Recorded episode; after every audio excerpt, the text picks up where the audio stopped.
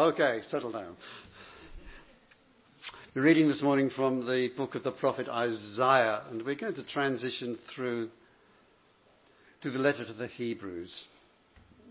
I think you'll spot the point, but I could say we're going to transition through seamlessly because that's what this is all about. In the year that King Uzziah died, I saw the Lord, high and exalted, seated on a throne, and the train of his robe filled the temple. Above him were seraphim, each with six wings. With two wings they covered their faces, with two they covered their feet, and with two they were flying. And they were calling to one another, Holy, holy, holy is the Lord Almighty. The whole earth is full of his glory. At the sound of their voices, the doorposts and thresholds shook, and the temple was filled with smoke. Woe to me, I cried. I am ruined, for I am a man of unclean lips, and I live among a people of unclean lips. And my eyes have seen the King, the Lord Almighty. Then one of the seraphim flew to me with a live coal in his hand, which he had taken with tongs from the altar. With it he touched my mouth and said, See, this has touched your lips.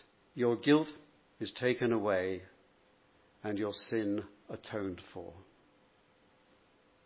Then I heard the voice of the Lord saying, Whom shall I send? And who will go for us.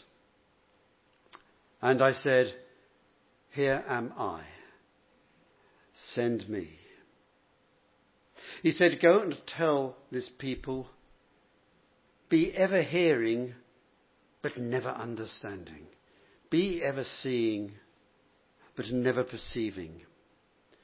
Make the heart of this people calloused. Make their ears dull and close their eyes.